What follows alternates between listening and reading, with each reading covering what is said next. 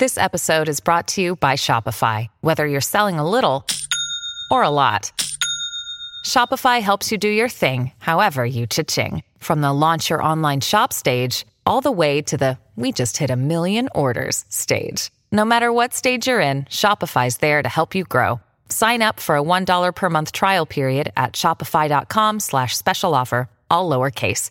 That's shopify.com slash special offer.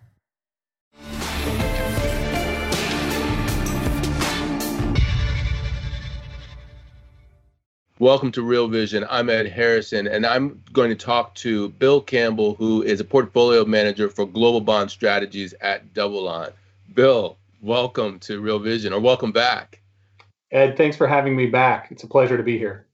You know, uh, I was telling you before w- how we're going to do this is I, I want to start people off knowing that we, you and I, we actually talked and we uh, had an interview that appeared on the platform uh, at the end of May based. It was basically a master class in uh, non-U.S. Uh, markets, which is where you are a portfolio manager. And we went, you know, soup to nuts in terms of currency strategy and bond strategy outside of uh, of the United States. And I think people really appreciated that interview. Um, but you know, you you're someone who who's sort of a, sort of a big thinker. You're thinking about not just what's happening for the strategies right now, but what sort of paradigm shifts are down the road. And one of the big ones that comes up to mind, and we're really very interested in that at Real Vision, is digital currencies. So, talk to me about first of all, what is a digital currency from your perspective, from where you sit, uh, and how are you thinking about that? Ed, uh, thanks again for having me back. I I think that this is actually um, a, a historic time for global financial markets. Uh, I think that the ideas that are being brought forward by central banks right now, and the BIS has been putting working groups of central banks together on how uh, the central banks are going to implement the new uh, central bank digital currencies, is going to be a, a historic sea change. It's going to be a revamping of the global financial system. And I think as uh, as international, uh, me as an international portfolio manager, and all of us as uh, you know international investors, it's our job to try to understand as best we can the changes and the potential implications that are coming down the pipeline. Now, these uh, central bank digital currencies have not been implemented yet, mm-hmm. but what we want to do is uh, identify uh, and hopefully be able to you know see in real time uh, some of the themes that we're going to discuss uh, throughout this hour. Uh, and then when they, if we do start to see the signs that these themes are happening, it can help us position ahead of them. Uh, and you know that's kind of the the basis, I think, for a lot of the thinking we're doing around digital currencies right now. So uh, I think to understand why I, I, just made the statement that I think it's uh, you know really a historic sea change is it's first to understand you know, what is a digital currency? And I think the easiest way to understand it is it, it's a currency in digital format. It's a medium of exchange. And this medium of exchange uh, can be uh, met by both private and uh, public money. And the, the, the medium of exchange happens, uh, you know, uh, on the on the digital side, it can happen through a currency such as uh, Bitcoin. It can happen through a settlement system such as Libra. Uh, but it can also happen through uh, you know transactions on uh, things like credit cards that we uh, you know are all familiar with. And and when we broaden the scope uh, to include all digital payments, which central bank digital currencies are not just that this topic doesn't just focus on the currency itself, which is certainly a key part, but it also focuses on the global payment system. When you include all of that, uh, right now, about 95% of all transactions are being done digitally. And a lot of them are being done via digital platforms, whether it's Visa, MasterCard, a bank credit card. So, in a lot of ways, uh, this uh, is uh, the, the, the government's behind the, you know, it's, it's kind of behind the starting block. And right. the sector has already led the way on this uh, for years. When we start to think about how far ahead the private sector is on, uh, you know, just the proliferation of um, you know, let's call it uh, end-to-end consumer uh, digital settlement use. Uh, I think this is the, there's not only this is not only uh, you know a research fascination that banks should be interested in, but this is a pressing policy need, and it's going to push uh, a lot of new um, you know policy and a lot of new frameworks and a lot of new market structures into the global financial system. And I think uh, one of the items that uh, you know is starting to push uh, central banks into this arena is the creation of digital money uh, by these private actors. Right. Uh, you know whether it's Mastercard or PayPal is actually a liability of that particular company and is not a liability of the government. So now you start to you know creep into financial stability issues, which absolutely is going to pull the financial authorities into uh, you know this discussion. So this kind of opens up uh, a little bit more of a. I know this will be a little bit more of the theoretical side of what is money. And really, money should be a public good. It is a public good, and it should be a liability of the central bank. It should be a medium of exchange that is legal tender for each economy. And uh, you know, right now, uh, you know, for example, Amex isn't is not accepted everywhere, but the dollar is. So right. um, when central banks first introduced the digital currency, uh, basically it's just going to be a replacement of the currency as we know it, the paper, uh, you know, cash bills that we receive from the Federal Reserve and use as currency. It's just going to be that in digital format in its simplest form. Uh, but it's a little bit more profound because it now will be a liability of the central bank. It will be legal tender, uh, you know, for each economy, uh, not only the U.S., but each economy is going to, you know, implement their own digital currency. It has the, you know, it has then the property of a store of value. Uh, I know there's a lot of discussion on the store of value and whether you know some of the new private coins can meet that standard. And I would argue that uh, you know the private coins are still too volatile and they're still a little bit uh, too much in their infancy to truly meet that standard. Although I'm sure that you know there are some uh, you know very sophisticated people who might want to take the other side of that argument. I just propose that. Uh, you know, given uh, you know where we are today with all of the private coins that are issued, uh, you know that volatility uh, makes the store value question a little bit more open and also it needs to be a common unit of account. And it's not clear that you know we have a standard uh, on the private side that is the common unit of account. We still always go back to you know what is the central bank's uh, you know uh, currency? What is the central bank's you know the what is their back liability? Is our common unit of account across each nation the one question I think that stuck that sticks out for me is is when you were talking about uh, uh, even before you started talking about the uh, the currency of account. Uh, um, I was thinking about you said that it should be or has to be a liability of the uh, the state. Why is it that we can't have some sort of free for all where different currencies are competing against each other? You know, issued by different private actors you know, all competing against state money at the same time. How is that not a good outcome for uh, going yeah. forward?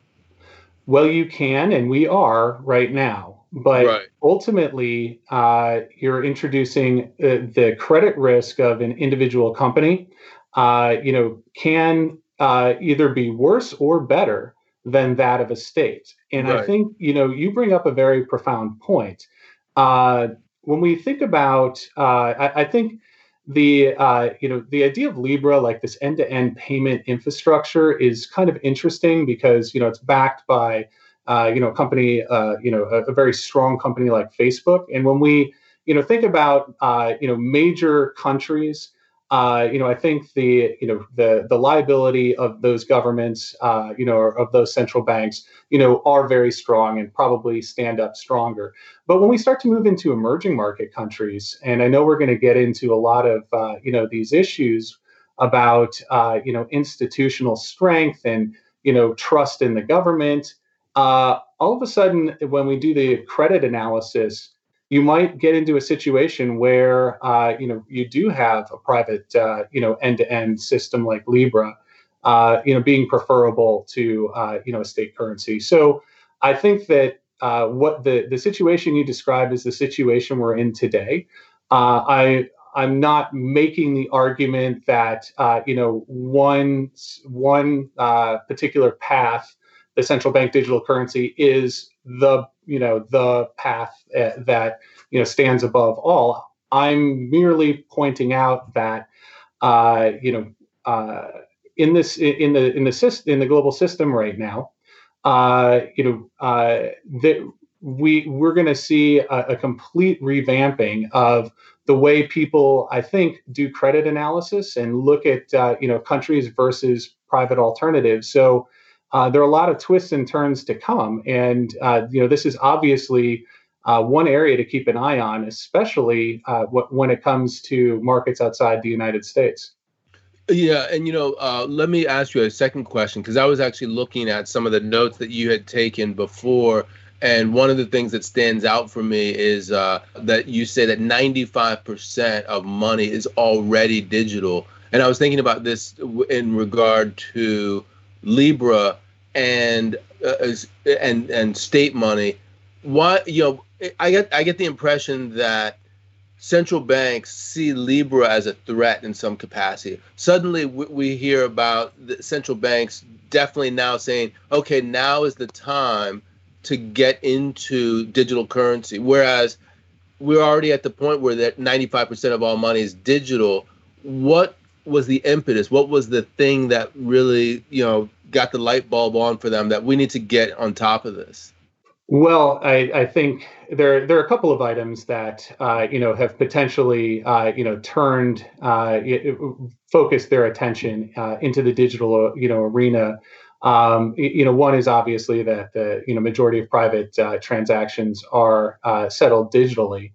Um, you know, the uh, the the other uh, item is when we think about uh, you know where central banks are today, we've kind of uh, we've reached a limit really as far as exhausting uh, you know, the traditional policy toolkit of using interest rates to try to set monetary policy, the uh, you know unorthodox monetary policy toolkits of you know buying both government bonds, private bonds, in some cases equities, and uh, you know we're in the middle of a historic crisis of uh, you know COVID, where right now we're starting to see uh, a lot the second wave of lockdowns come through Europe, and I think you guys have done a good job of uh, you know covering that issue.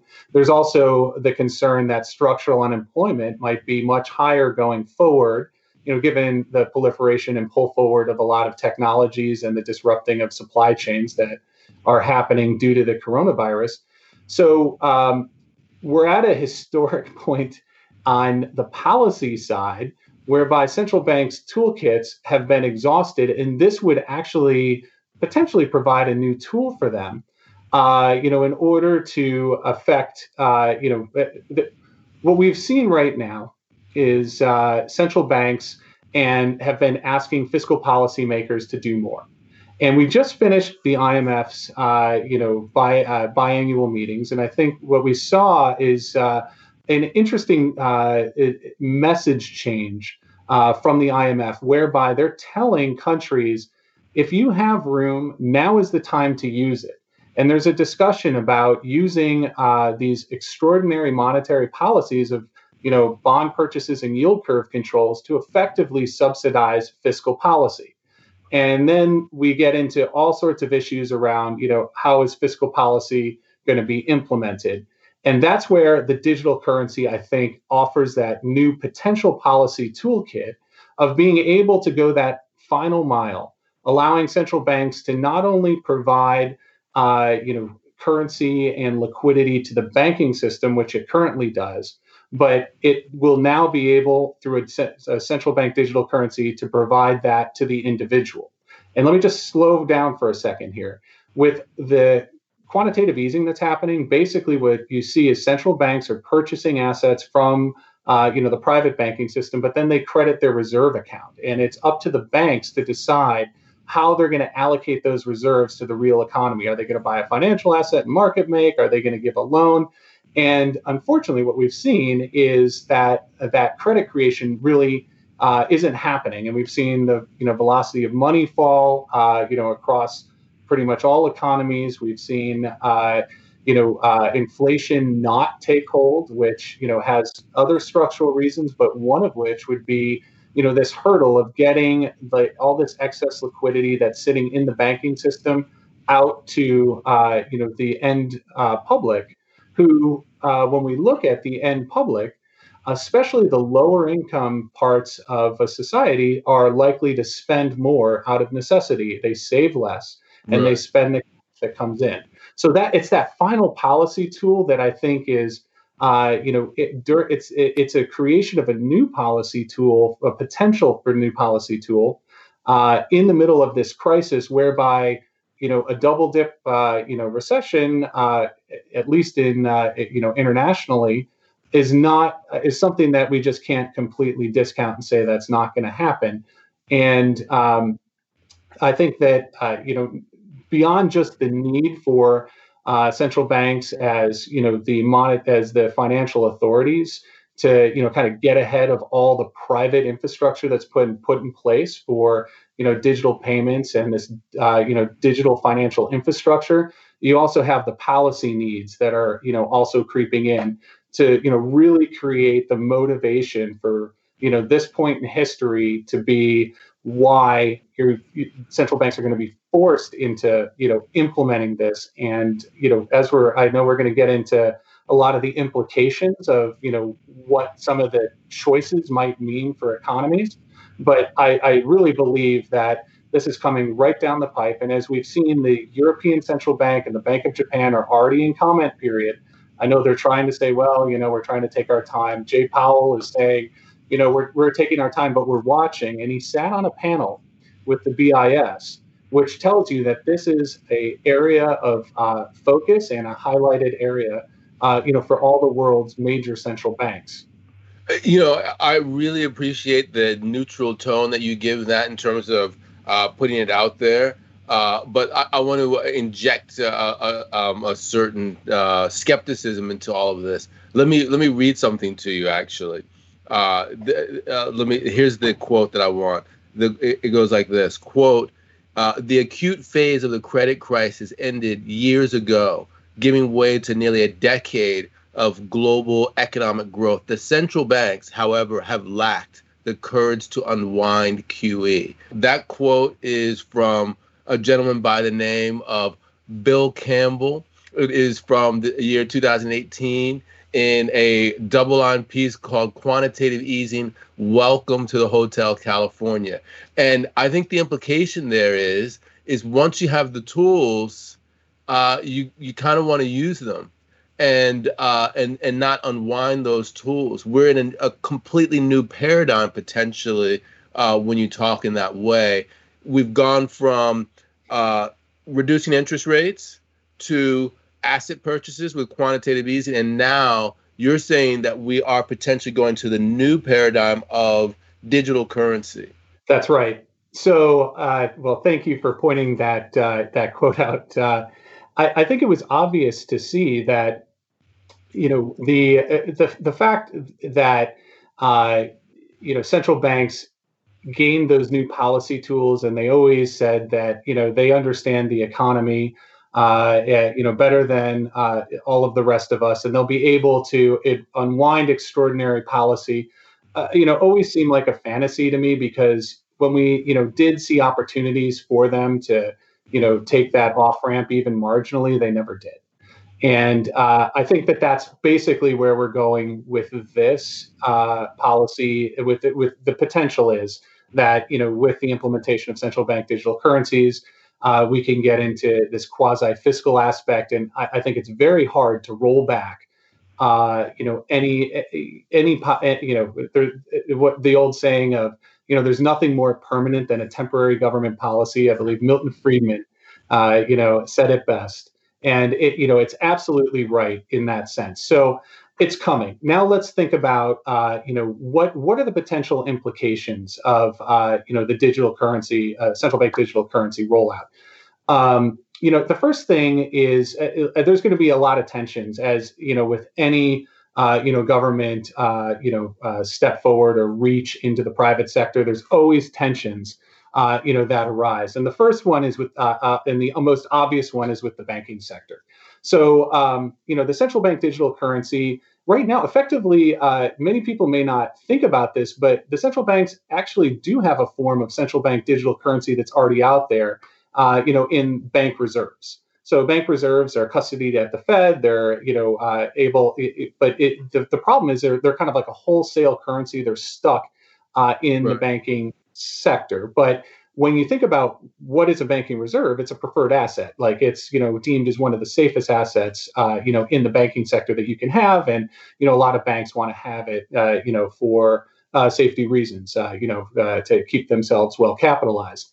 Well, let's take that now one step when uh, you know one step further with the introduction of a digital currency to the private to you know to private depositors uh, you could end up in a situation where financial stability be, could become, uh, you know, at risk, as th- there could be a preference for people to say, "Hey, I, I would actually, uh, you know, prefer to have all my assets, uh, you know, custodied, uh, you know, at the Federal Reserve."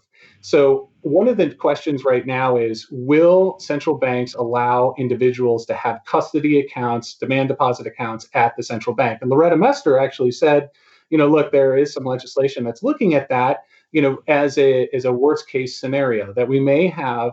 Uh, you know, a situation whereby uh, you know we need to provide payments to individuals, and you know potentially, uh, you know, we could pass legislation that would then mandate that all people have, uh, you know, an account at the Fed. But I think then you get into this issue that uh, you know you could have a preference, uh, you know, for um, you know assets being custodied at the Fed versus at you know Deutsche Bank or you know uh, Bank of America or J.P. Morgan, which then starts to create uh, you know issues for you know those banks as they would lose you know their deposit base. Uh, you know then then you say well you could have uh, you know you could walk yourself down the line where you say then nationalizing banks in that situation would make sense because now the government's going to provide uh, you know, the credibility that those institutions, you know, will, you know, custody those assets safely. When you mentioned Loretta Mester, I think she's supposed to be considered a hawk. She's the president of the uh, uh, Cleveland Federal Reserve. Uh, the the the thing that you introduced just makes me think. One of the things in 2008 that we were talking about was uh, the fact that a lot of these investment banks were re- relying on wholesale deposits. You know Goldman Sachs and and the likes they've gone out and they've actually tried to attract deposits. But you're suggesting that actually if if we take uh, a supposed hawk at the Federal Reserve's position in a worst case scenario the Fed would be competing with those banks for deposits correct yes and that then uh, puts into question the entire system of uh, you know uh, fractional reserve banking. So this hasn't been implemented yet, but this is a risk that if we see uh, you know all of a sudden the uh, architecture come out that central banks are saying we're setting up uh, you know citizens custody accounts, I think we need to you know take a hard look at the banking sector. So I point that you know out as we discussed at the beginning. You know what are some of those signposts and implications?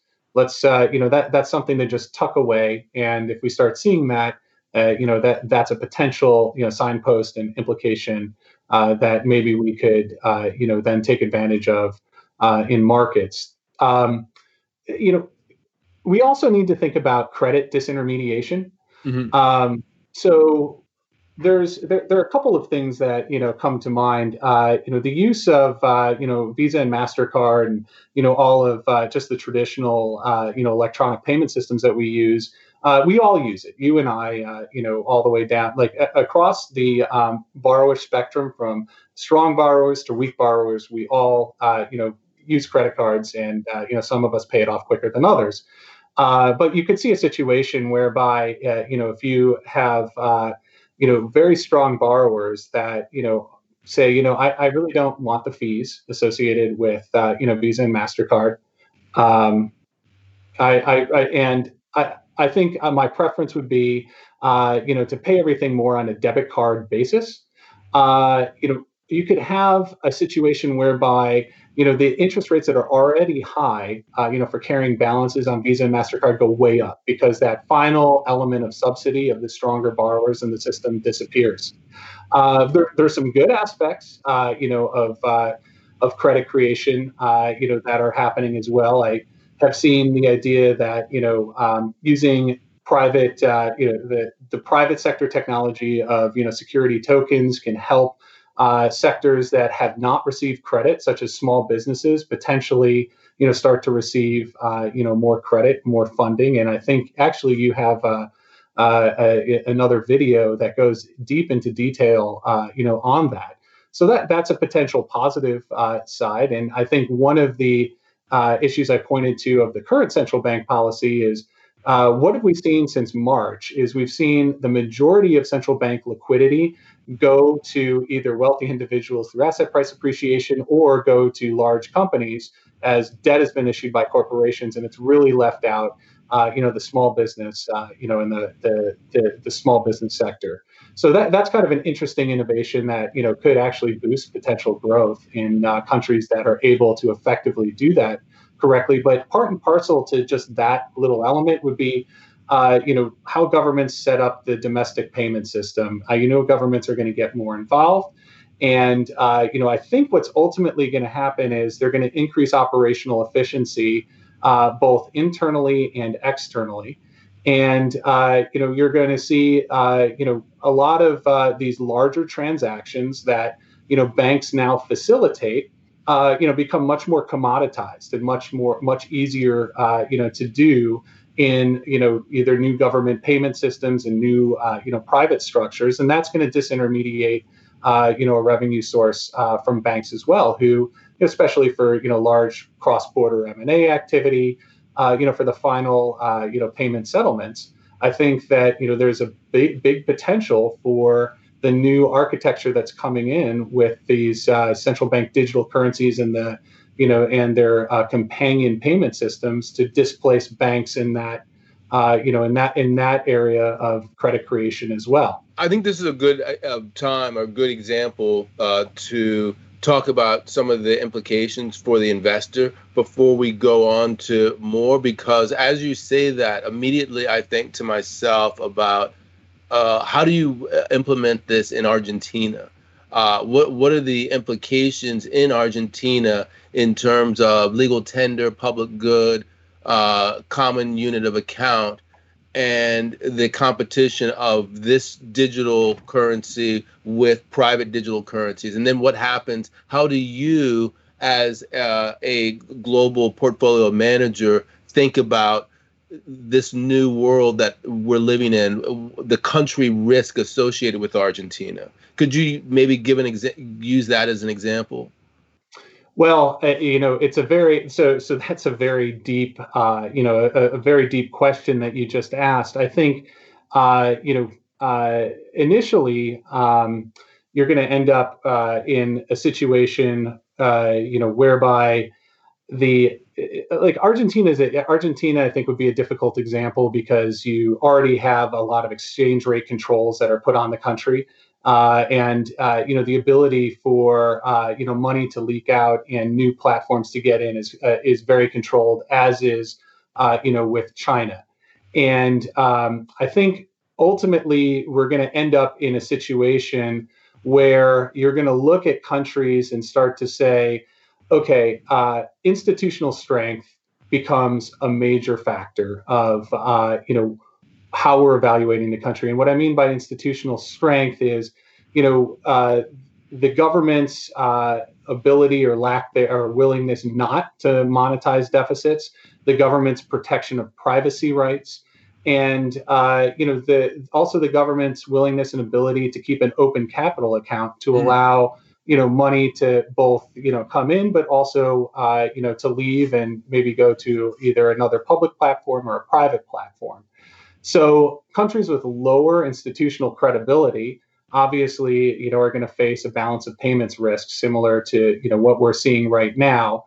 And the digital currency uh, you know could work in uh, you know one of two ways. My concern is that it gives a much stronger uh, access to the government in all payments and all financial transactions, which then gives them more control and the ability to, you know, prevent capital and savings from leaving that country.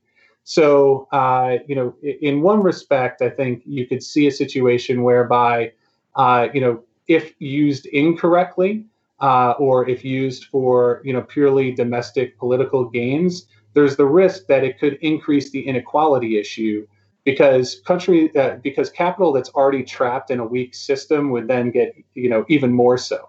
And though you would get into a very much a haves and have nots. So people with the wherewithal either you already have existing savings outside of the country or you know you have through political favor could get savings out you would be in a preferable situation uh, you know compared to uh, you know to that domestic capital. But um, i think more more to the point like getting back to kind of the you know its institutional strength and uh, you know the uh, you know how we're thinking about uh, you know uh, countries going forward. I think that you know the, these new payment systems uh, that central banks are looking at are going to uh, you know there, there's a there's a big question about negative interest rates and mm-hmm. you know mm-hmm. can the policy you know can, can um, governments try to affect outcomes by saying basically we're going to tax uh, your your cash, basically the, the value of your cash is going to start disappearing through time if you don't use it.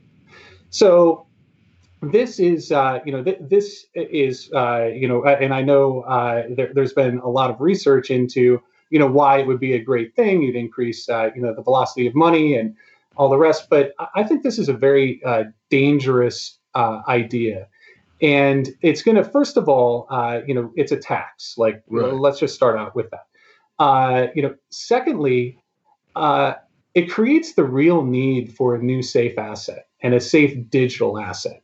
So if you think about the that your your demand deposit now, uh, you know, it now can just start dwindling over time. Uh, any savings you have, you're going to have to invest in something, right? You're going to have to get it out of the cash, like out of this digital cash system as quickly as possible. So obviously, you have bank risk there that you know uh, demand uh, demand deposit accounts, uh, you know, might be moved. Now, this might be where banks could get creative and offer like their private, you know, uh, cash demand deposit account, and then create a preferential treatment to try to regain, you know, some assets.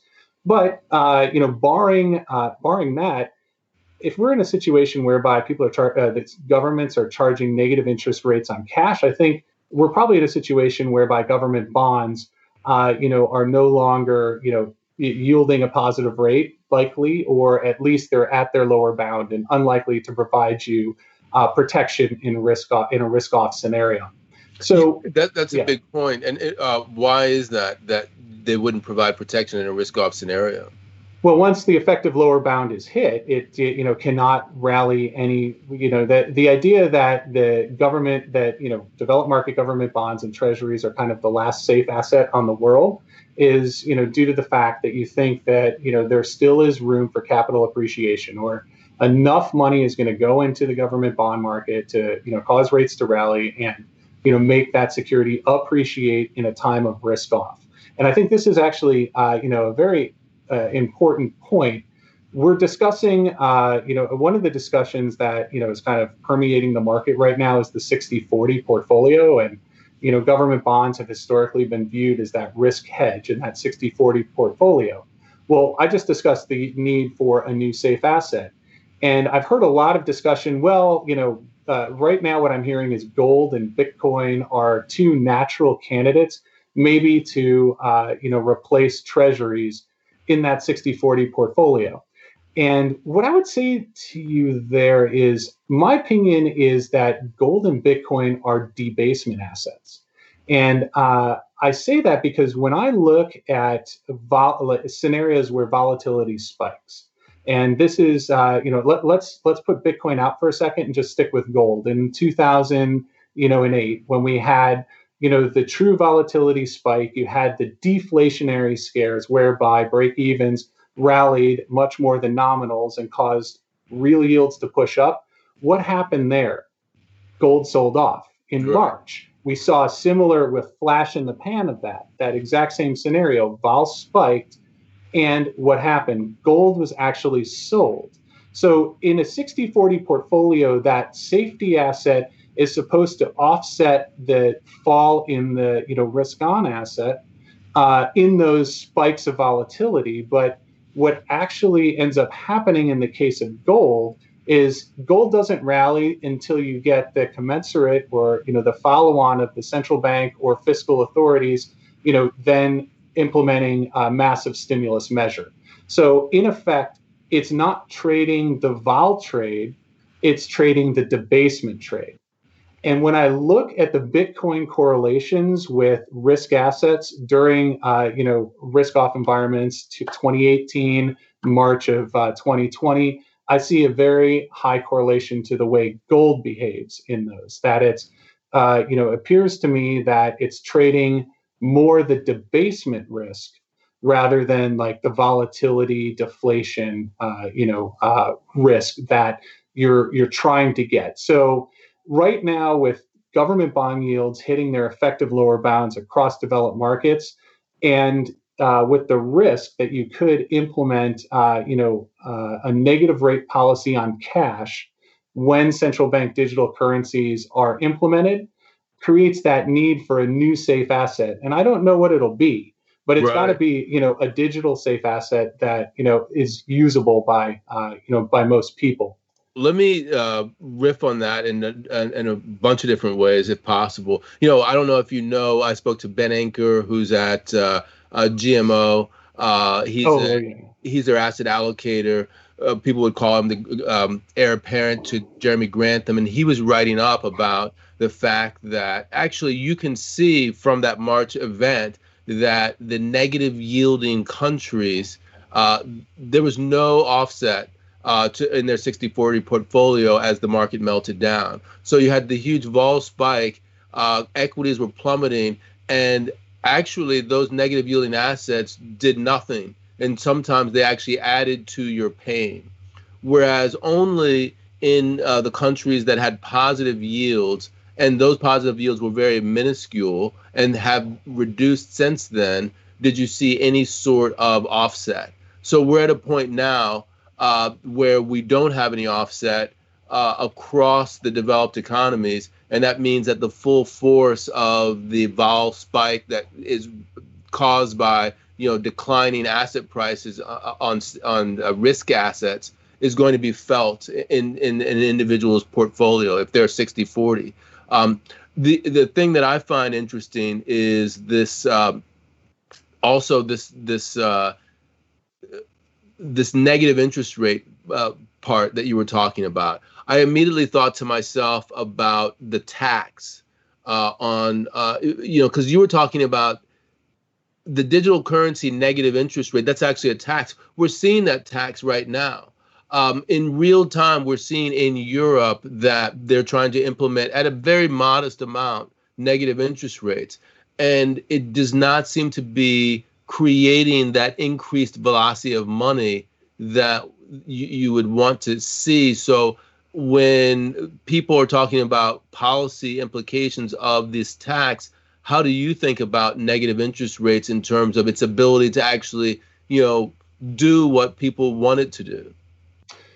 I think that negative interest rates do not stimulate growth and inflation and I'll, uh, I, I, think that uh, I'll pause for dramatic effect, but that's I, I think that that is uh, at the heart of it. Um, you're, you're you're coming to uh, you get to a situation where people you know all of a sudden are I, have heard you know uh, some very smart people start to you know say negative interest rates on uh, you know what were safe assets. I just want to find the least negative interest rate because it still you know helps store value in a situation whereby you know growth remains uncertain and uh, you know I I don't uh, necessarily want to put all my money uh, you know to risk in the credit markets or the equity markets. So it's almost like an insurance uh, you know premium that that you're paying. And it's a shame, but that's you know uh, that that's where the world is. Uh, governments have been able to get away uh, now with uh, you know charging their you know effectively implementing a new tax on their population uh, you know and they're implementing policies that just aren't working, that you know aren't proving to generate the reflationary, you know, strong growth and inflation impulses and wage increases that uh, you know all of these policies uh, you know are targeted at. Um, I think when we you know think about the construct that you just laid out, you know there there still probably is uh, you know one more uh, you know uh, what one more act left in uh, you know some uh, some developed markets, uh, you know government bonds uh, in the face of another you know a, a, second a double dip or you know a, second uh, you know recession because there are some you can find uh, you know some slightly positive rates you know across the globe and what we've also seen is you know the back end of the curves generally uh, don't really go too negative. Uh, they don't really try to test negative until the central bank breaks that uh, breaks that floor, right. and then the then you tend to see you know uh, a rally uh, you know in government bonds you know in, in, into negative rate territory, which is kind of that one final uh, you know one last you know act as I say, and I'm thinking like the UK, Australia. By the way, we have those areas. If you talked about uh, specific uh, policy, uh, you know, just from an investment perspective, I'm thinking immediately UK when you say that because that's an asset, uh, the gilt that it's been it's been toying with the negative. Uh, how, however, the, the, UK central bank hasn't said that we're definitely going to go negative. We're just thinking about it. Right. But you're saying that when they actually do go negative, that then you have another uh, potential for price appreciation from actual negative on the duration Correct. aspect of, of, of that uh, safe asset. Correct. Yeah, no, that's exactly what I'm saying, and I, I'm using the uh, I'm using the German Bund as a playbook with the ECB. You know, for that, that basically once the negative policy rate, uh, you know, is implemented, once that Rubicon has been crossed, you have the the long end of the curve has one potential, you know, last gasp of you know capital appreciation or rally left in it.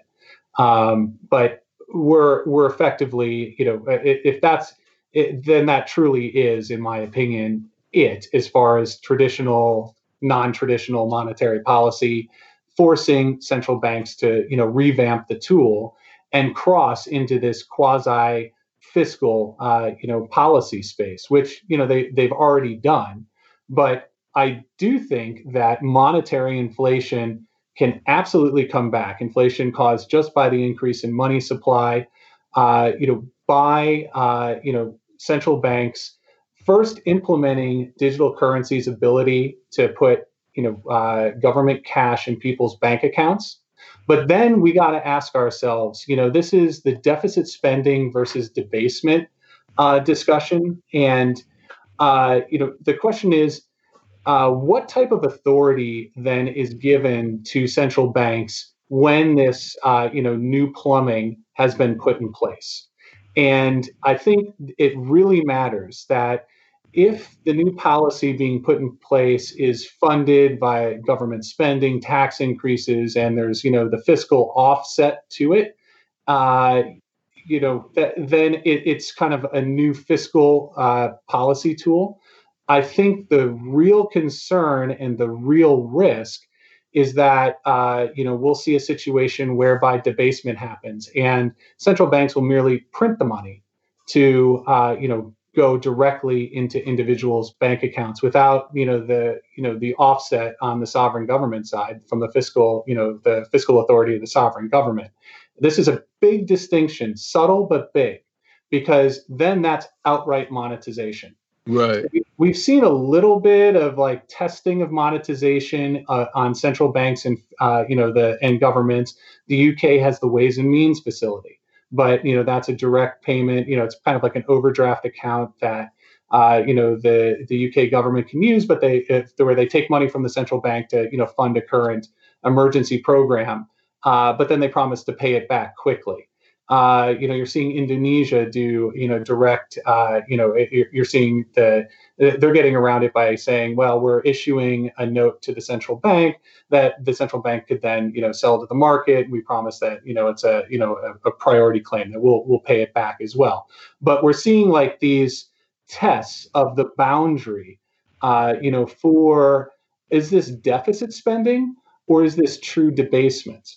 Right. And I think that that is such a, a, slippery slope, and that line, that hard line that's been in between the fiscal versus the central bank, you know, the fiscal versus monetary authorities, it's been eroded over time through, you know, the quasi-fiscal, you know, help from quantitative easing, yield curve control, and all of these policies.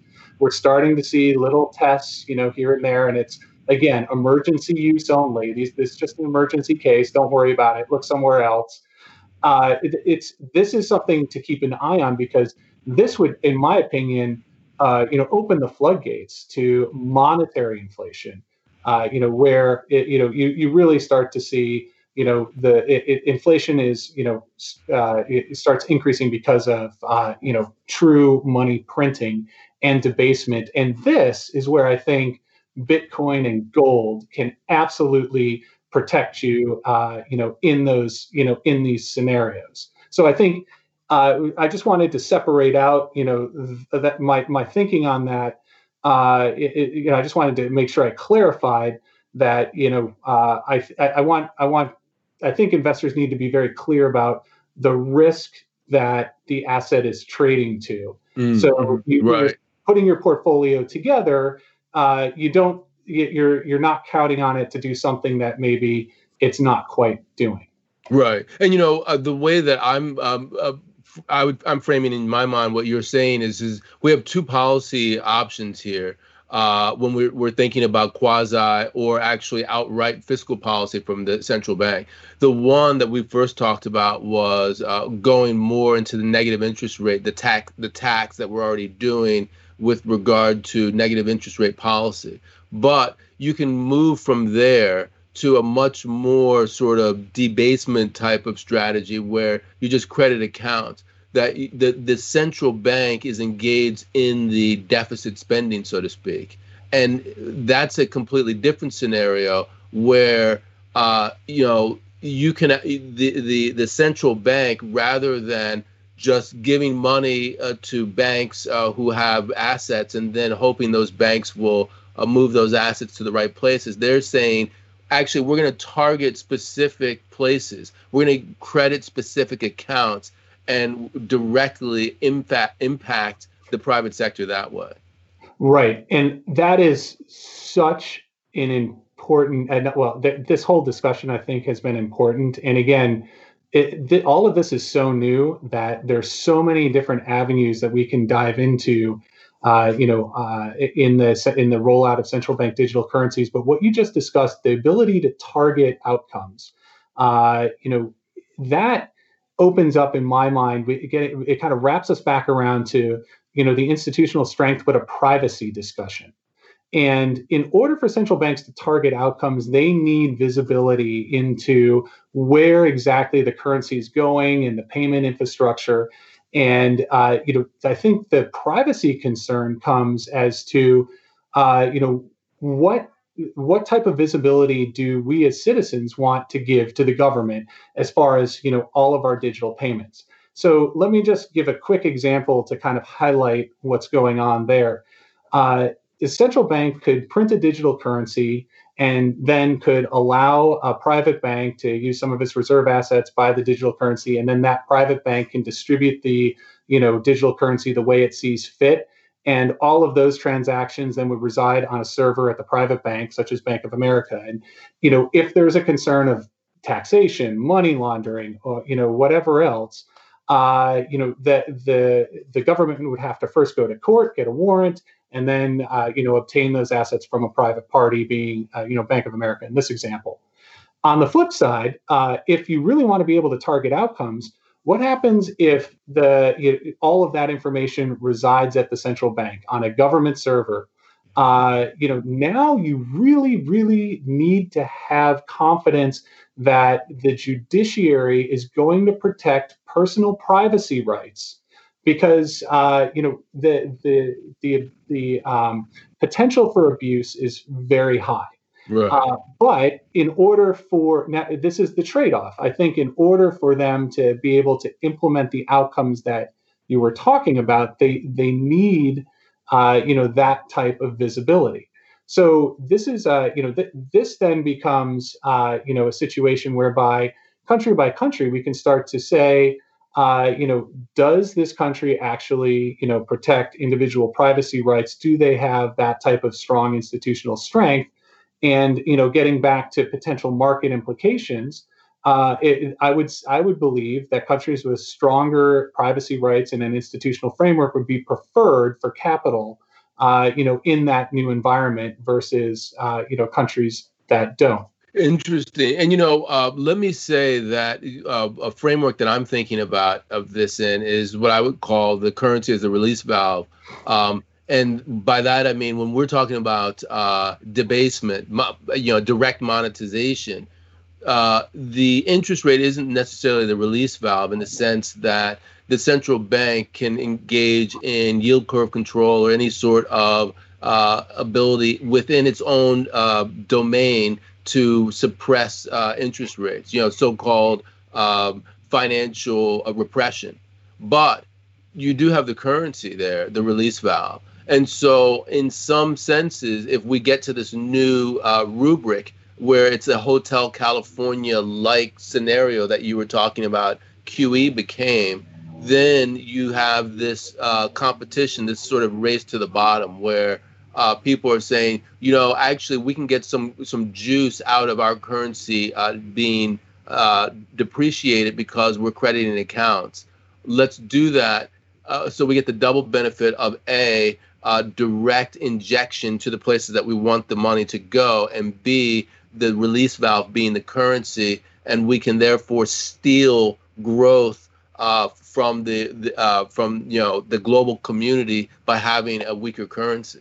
Yeah, I would. Uh, so I, I, would push back a little bit. I, I see exactly what you're saying with that. Um, you know, as like a potential risk. And first of all, I totally agree that you know quantitative easing, uh, you know, and uh, you know, uh, extraordinary monetary policy is about the currency and is about you know gaining market share and uh, you know benefit from currency depreciation. But I go back to the risk that I said that, you know, I believe if you get into true debasement via, you know, monetization, that the risk of, you know, uh, monetary inflation getting out of control is so much uh, greater than the benefit you would get from any currency depreciation in that scenario that I, I, I I would, you know, I, I don't think that it, you know that that in my opinion that's not the the policy prescription because of that trade off.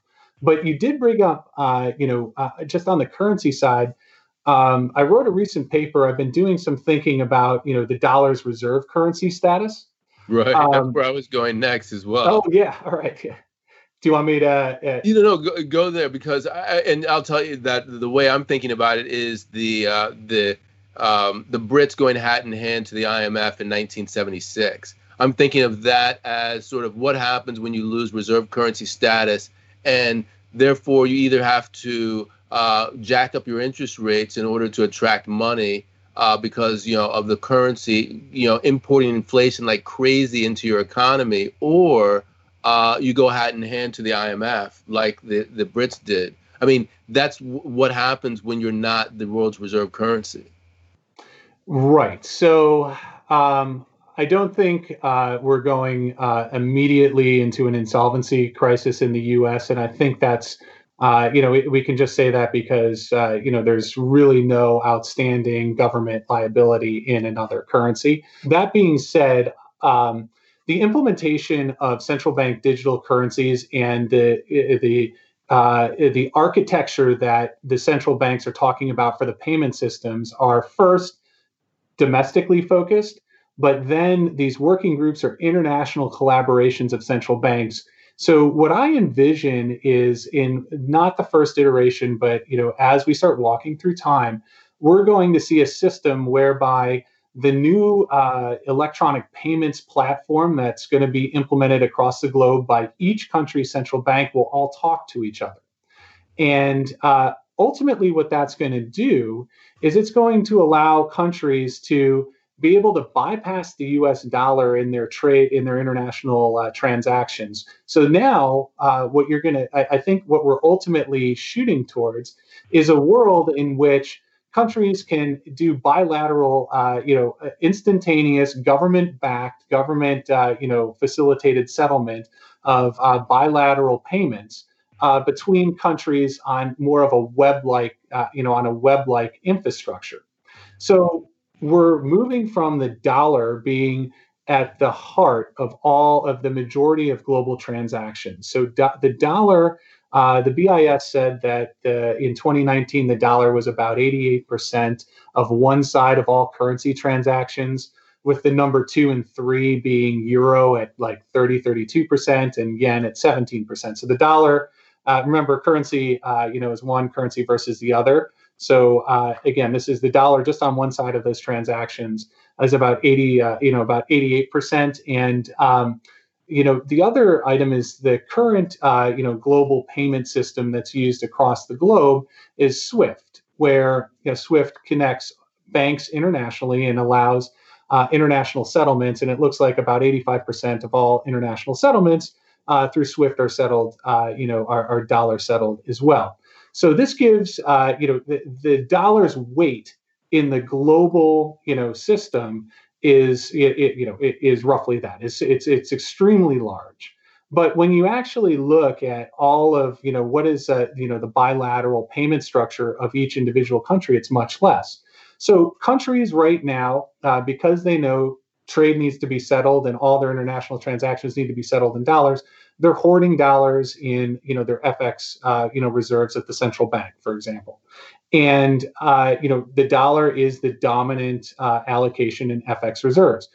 What I've just described to you is a situation where central banks now will see uh, you know the payments actually match the true balance of payments transactions instead of payments the the transactions being a lot more uh, diverse, but the settlement being in dollars. Now it's all going to be a much more diverse mix. So that's going to you know start to remove the need uh, you know for uh, banks to accumulate uh, you know dollars. Now the U.S. dollar, uh, when we look at the U.S., we run a current account deficit, and right now we uh, you know uh, also have the privilege that you know a lot of central banks and and you know other individuals kind of recycle their savings back into U.S. assets, so they have kind of that you know global reserve asset. When that disappears, I think that you all of a sudden get the structural pressure, both from you know the rebalancing of the reserves uh, from central banks, but also from the yearly flow of the negative uh, U.S. current account. Uh, you know, starts putting structural pressure on the down uh, to the downside on the dollar. And when we think about, uh, you know, the not we have to think not just about the stock, uh, I'm sorry, the flow effect, but also the stock effect. And the US runs a very large negative net international investment position. And that's just a long winded technical way of saying the majority of global savings is, uh, you know, a large portion of global savings sits in the US dollar. So not just on the official side, but on the private side as well. And when you start to see the dollar come off, I could see a lot of that savings, uh, you know, come back home and come back out. Now, this is not a tomorrow trade. We're going, you know, obviously uh, you know, we're we're going into potentially a new era in uh, you know uh, lockdowns uh, because of coronavirus in Europe. Uh, there are a lot of questions, you know, that are you know coming near term about this recovery. So you know, the dollar, I think, in its current status, still will serve as a safe haven asset near term. This is a medium term structural item that we need to pay attention to that has the potential to have huge ramifications, you know, for uh, you know, for dollar downside. On the flip side, too, is uh, you know, the when countries are allowed to settle, uh, you know, currencies. Uh, I'm sorry, uh, bilateral transactions just between each other. That gives them the uh, you know additional privilege that the U.S. only had and never you know doesn't really use. But you can print money to settle the payment if you're just a little bit short.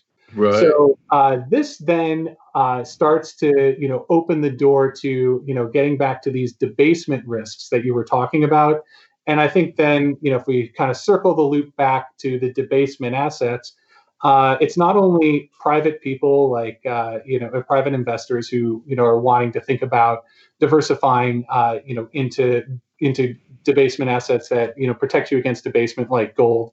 It's also going to be central banks.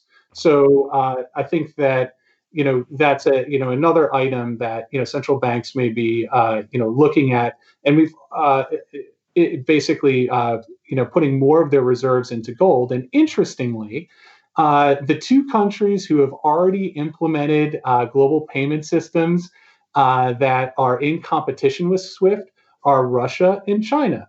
And what are Russia and China doing? They're increasing their allocation to the reserves in gold. So I, I think that it's uh, you know it, that that's kind of a trend I think that is likely to continue and be accelerated, uh, you know, by uh, what's likely to come in a new global payments infrastructure. Right. Now let me go back to the the UK and the uh, IMF and why I think that's interesting.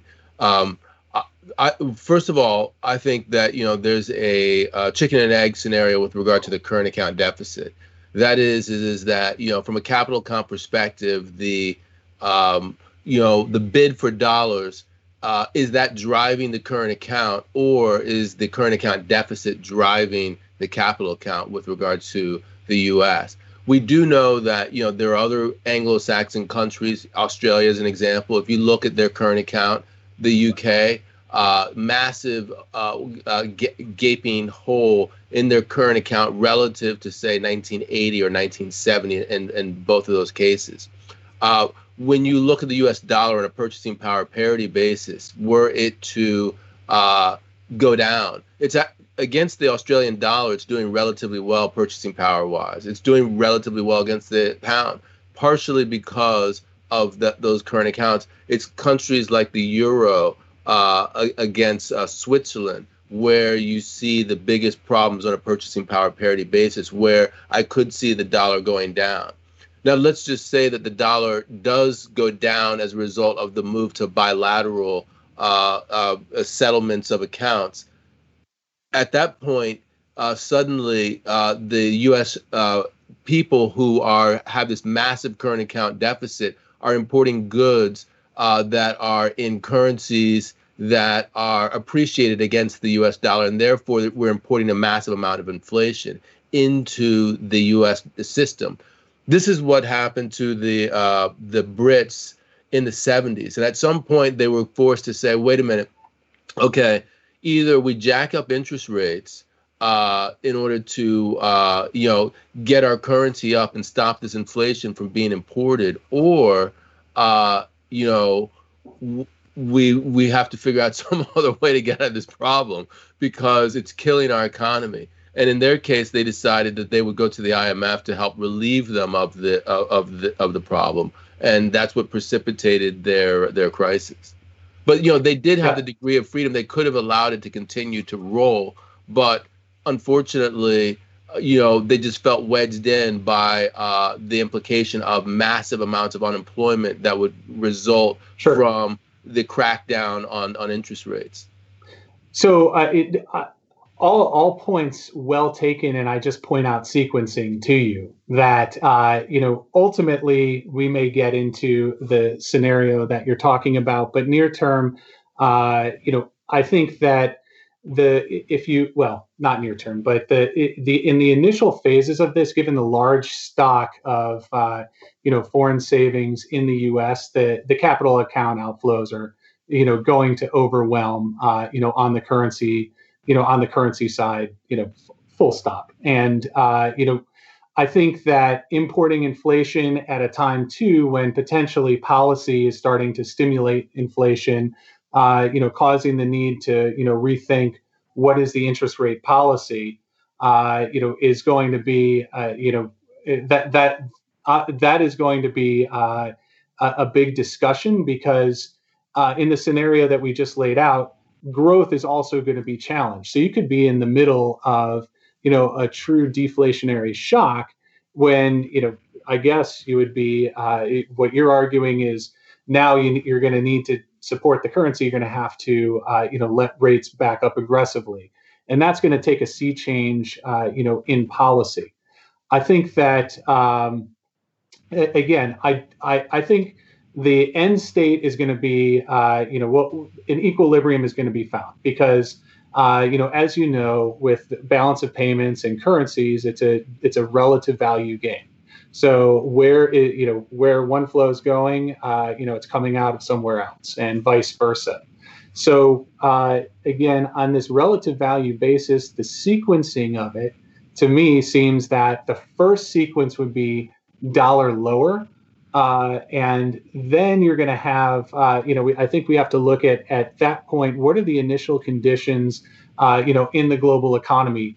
if the United States is in like the the you know the worst position possible, basically it has slow growth, it's importing inflation, and there's nothing it can do to stop its currency devaluation except hike rates. Uh, that that's going to be devastating, and uh, you know, but that would be in a scenario whereby the rest of the world is actually uh, you know still doing relatively well compared to the U.S. So I don't think that you know that type of delinkage would happen immediately. It's definitely an interesting thought for. Uh, I, think that's a maybe a few steps uh, past uh, you know what I had initially written about. Uh, but you, you definitely give us a lot of give, you know especially give me a lot of food for thought about you know how that final system you know where the equilibrium would actually be. Um, right. Yeah. You know what the what the end game might be down the line because obviously the uh, British pound uh, was in decline for quite some time before it came to that point. Uh, and you know it was really a 30 year march from uh, the a massive amount of deficit spending that they did in World War II to right. the period where you know they had the IMF problem in 1976. Absolutely and yeah, past might be prologue for what's happening to the to the world's new reserve currency. So, um, you know, this has been pretty fascinating. I, I want to get from you your sort of final thoughts, just from a you know near-term actionable thinking, uh, both developed market and emerging market, uh, both currency and uh, bond. You know how this uh, you know what are the considerations that you're making as a portfolio manager? Right. So uh, as i said i think that you know when this airs i think we'll be through the election. So that's uh, you know one uh, big piece of uncertainty that we we maybe have to come back and revisit. But what's not uncertain is the fact that we're seeing rising uh, you know economic shutdowns especially in europe and uh, you know it, i'm worried that with you know the increase in uh, COVID cases in the U.S. Uh, that we could see it in you know another uh, engine of domestic growth.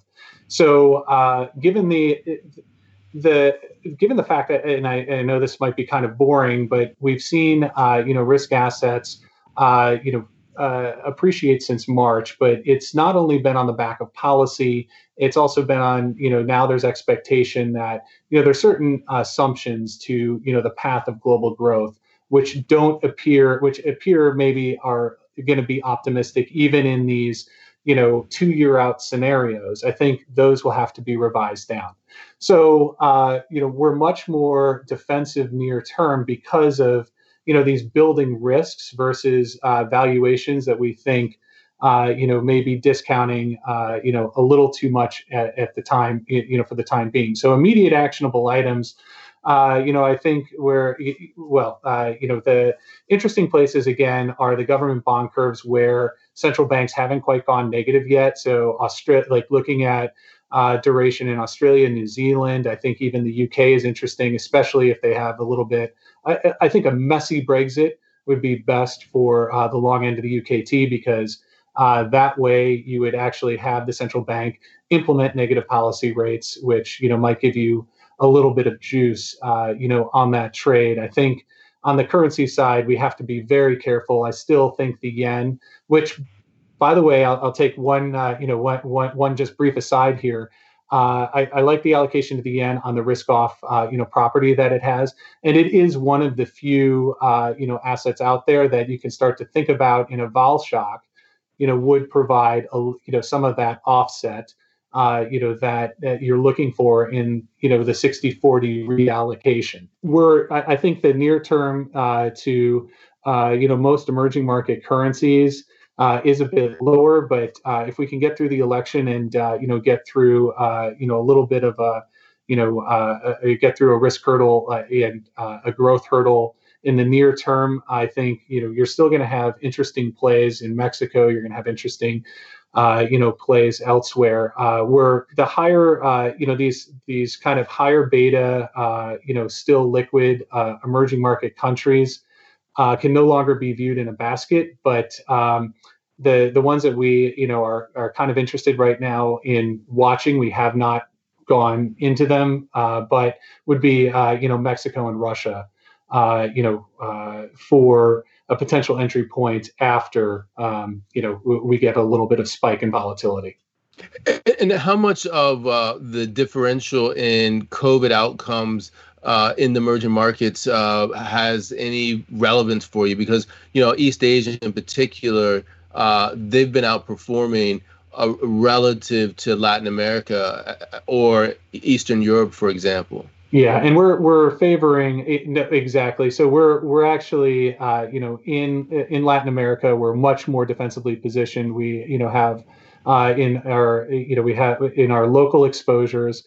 Uh, you know we do have uh, you know full allocations across you know across East Asia, Malaysia, Philippines. Uh, you know, even though uh, and we we're not quite going. We haven't gone into China yet. I know there's a you know a lot of excitement uh, you know about China and China being potentially a safe asset. I still get concerned that you know uh, the authorities, although they appear to be liberalizing a little bit more, I want to see a true test case of that before I put uh, you know any investor money to risk uh, you know in China but absolutely, uh, you know, uh, Asia. It's not only uh, the COVID outcomes, but it's actually their linkages to, uh, you know, the supply chains that are more technology linked. So, uh, you know, when we're looking at, you know, the Asian, uh, a lot of the Asian strength, you know, not only have they been able to get COVID under control, they've also, you know, been linked to, you know, this recent demand for both technology and, you know, healthcare equipment.